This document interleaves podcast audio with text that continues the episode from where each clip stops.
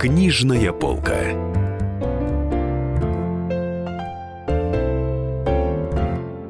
Книга Дмитрия Миропольского «Тайна трех государей» за несколько месяцев разошлась тиражом 170 тысяч экземпляров. Для современной литературы это, конечно, редкость. На Московской международной выставке ярмарки книжный обозреватель Олег Жданов поговорил с автором романа. Дмитрий Миропольский рассказал, как родилась идея о создании «Тайны трех государей» и какой должна быть ее экранизация. История, которая начинается с э, «Тайны трех государей» и потом раскручивается, кто читал, тот знает, до чего она докручивается в конце концов – это результат переосмысления того, что закладывается в детстве, поскольку в этой книге, по большому счету, нет ничего такого, о чем не упоминали бы в школе.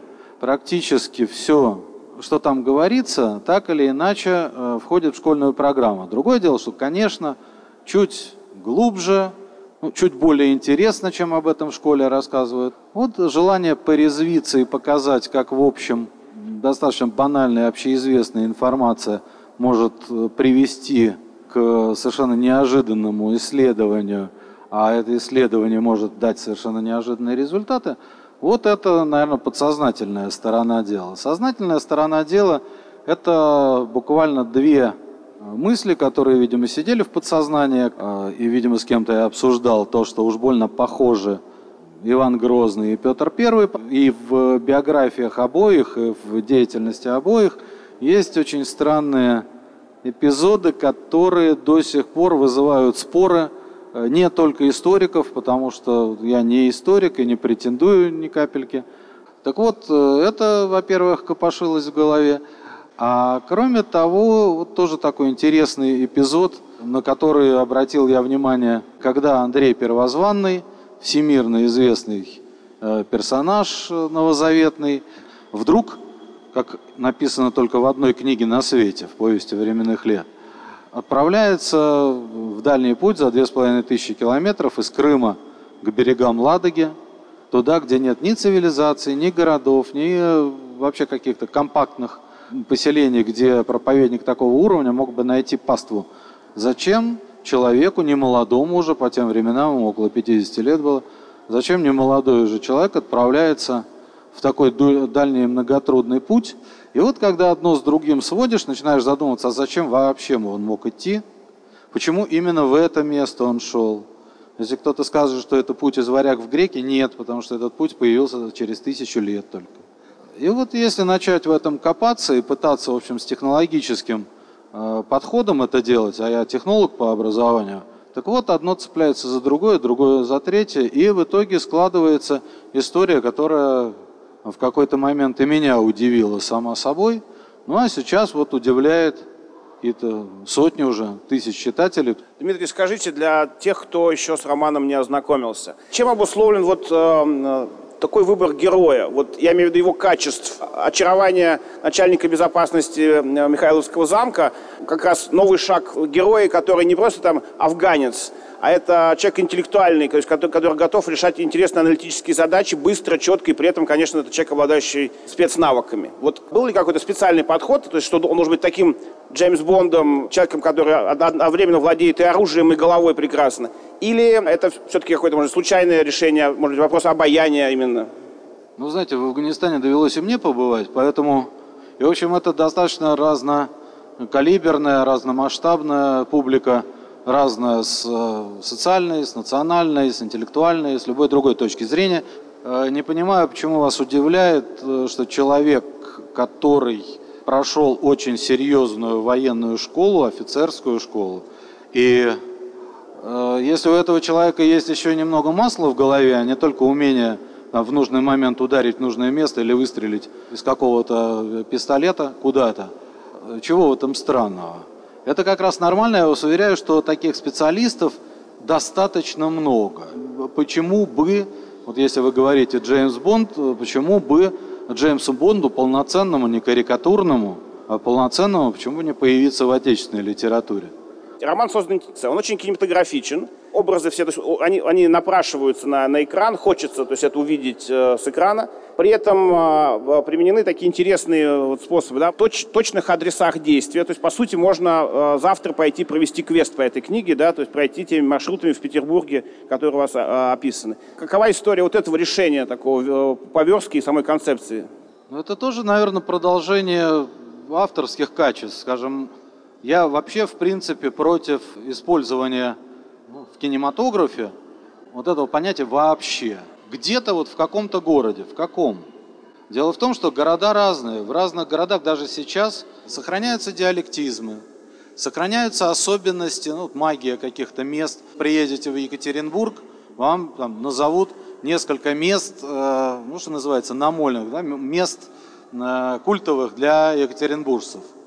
Их название, их география ничего не скажет приезжему человеку. Но для понимания того, что происходит в Екатеринбурге, это важно. То же самое касается, безусловно, касается Петербурга. Даже касается, может быть, больше, чем Москвы, потому что Петербург, Ленинград перестроили меньше, чем Москву за последний век. Ну, то есть он лучше сохранился.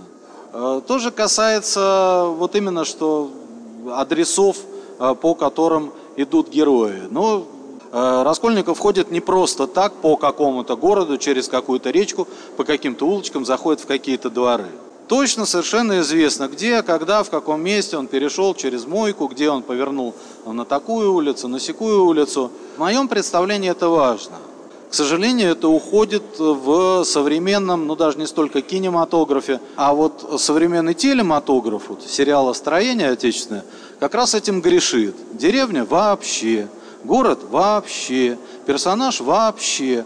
Теряются черты личности, теряются характеристики, вот эти вкусные характеристики тех мест, где происходит действие. Скажем, вот замечательный фильм «Любовь и голуби», да, там за одни эти деревянные мостовые, можно в ноги поклониться авторам фильма, хотя снимали там, где таких мостовых не делают, где не застилают дворы деревом. А, во-первых, это было важно, во-вторых, это было колоритно, потому что если бы там была травка, никто бы ну, не обратил лишнего внимания. Да? Какой-то дворик.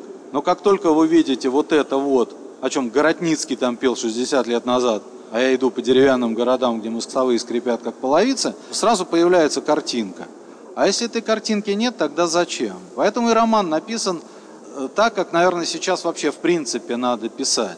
Берете те слова, которые я положил на бумагу, и сразу показываете себе кино. То есть это максимально короткий процесс создания фильма вашего личного, по моему сценарию. Потому что то, на что вы в конце концов придете в кинотеатр, там, Пушкинский, Октябрь или там, где это будет происходить, а там вам покажут совсем не то, что вы показывали себе. Последний год э, довольно активно обсуждают тему убийства в литературе и на экране. Ну, как раз э, речь э, чаще всего заходит о «Игре престолов», о том, что автор романа, экранизированного в этот сериал, очень легко, жестко расправляется своими героями. В вашем романе убийства начинаются тоже довольно быстро, жестко, четко, в, Ленинград, в питерской подворотне, профессионально. Вот как вы относитесь к этому моменту, ну, довольно спорному? То есть насколько важно максимально жестко и реалистично описать лишение человека жизни? Во-первых, у меня там нет жестких описаний, я ни в коем случае это не смакую. Может быть, потому что от господина Мартина, который пишет про «Игру престолов», я смерть видел, а он нет, поэтому ему интересно ее описывать, а мне нет. Может быть, поэтому. Кроме того, ну, наверное, когда вы на завтрак едите колбасу, вы не думаете, как выглядела та свинья, которую забили для того, чтобы получилась эта колбаса. Э, то же самое, там, это не цинично звучит, то же самое и в книге и в фильме.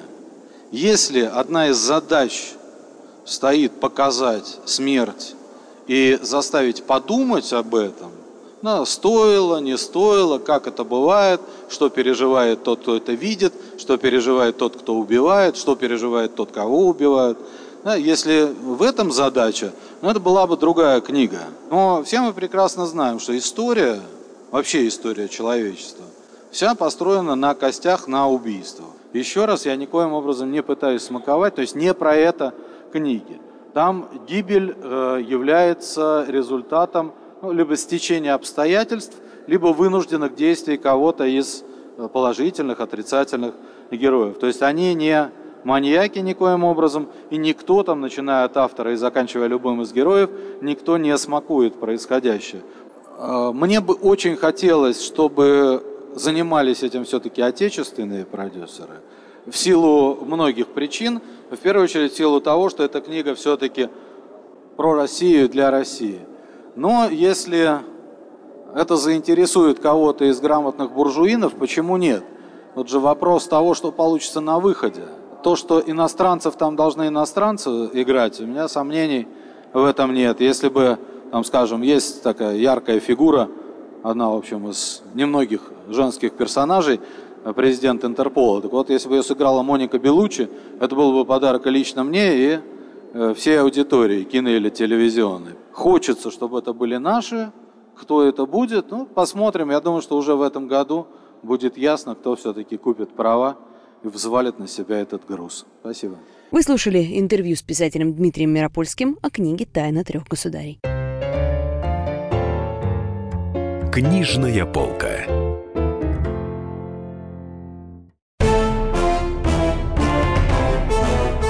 Товарищи солдаты и офицеры российской армии. Полковник Баронец разрешает обратиться. Звоните и задавайте накопившиеся вопросы. Угроза НАТО, жилье для военнослужащих и перевооружение России. Обо всем этом Виктор Баронец знает лучше других. Программу «Военный ревю» слушайте по будням с 5 вечера по московскому времени.